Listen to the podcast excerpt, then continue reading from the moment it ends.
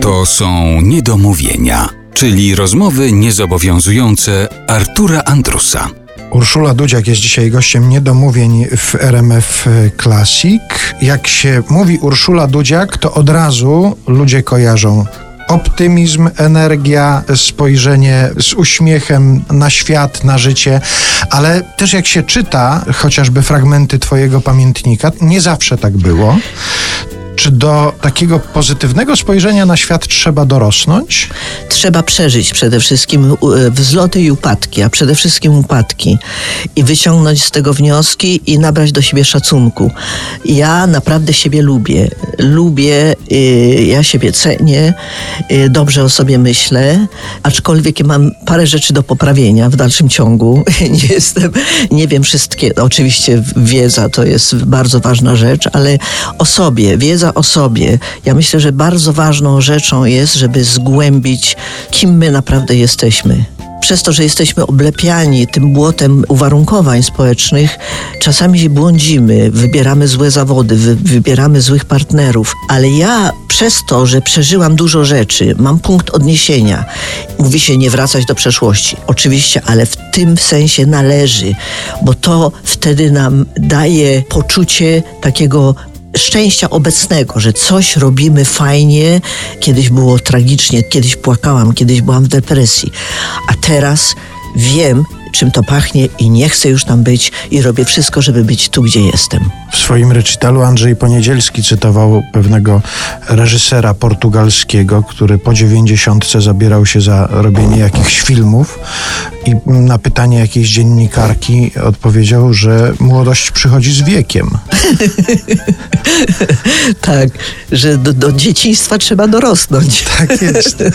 A jeżeli chodzi o ten optymizm, o to zarażanie ludzi tym takim pozytywnym spojrzeniem na, na świat, to ja znam wielu ludzi, których ty już tym zaraziłaś, którzy jak tylko na ciebie patrzą albo słuchają tego, co mówisz, to od razu inaczej na ten świat patrzą. A czy łatwiej jest zarazić takim spojrzeniem na świat obcych ludzi, czy bliskich sobie? Czy nie bywało czasami tak, że na przykład córki mówiły, mama, daj już spokój, świat nie jest Oczywiście. taki piękny, jak tutaj opowiadasz? Oczywiście, no to jest... Y bo ja się już chyba opatrzyłam z tym moim optymizmem w domu. w domu? tak.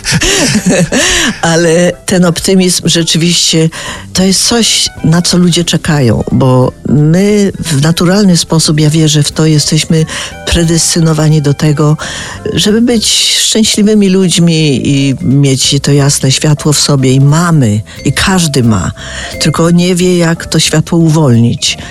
Powiem Ci taką ciekawą historię. Alina Gutek, która robiła ze mną wywiad do zwierciadła. Ona mówi, wiesz co, byłam na twoim koncercie niedawno.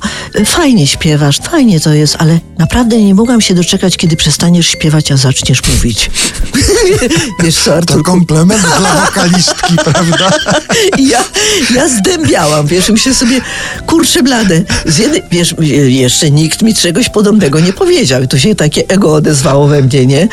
Czytam taką opowieść króciutką o takim japońskim lekarzu, który ma 103 lata. Pracuje 18 godzin dziennie.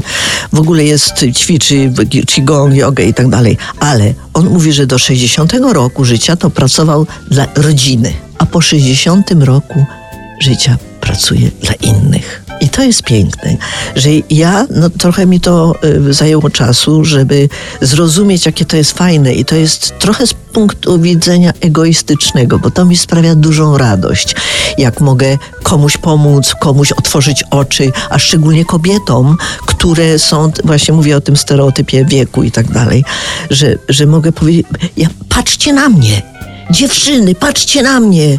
Bo tak jakby ktoś powiedział, o tam jest taka 75 lat i skacze na scenie i w ogóle ma niesamowitą energię, ale mnie zobaczyć to jest zupełnie coś innego, a posłuchać to jest mistrzostwo świata.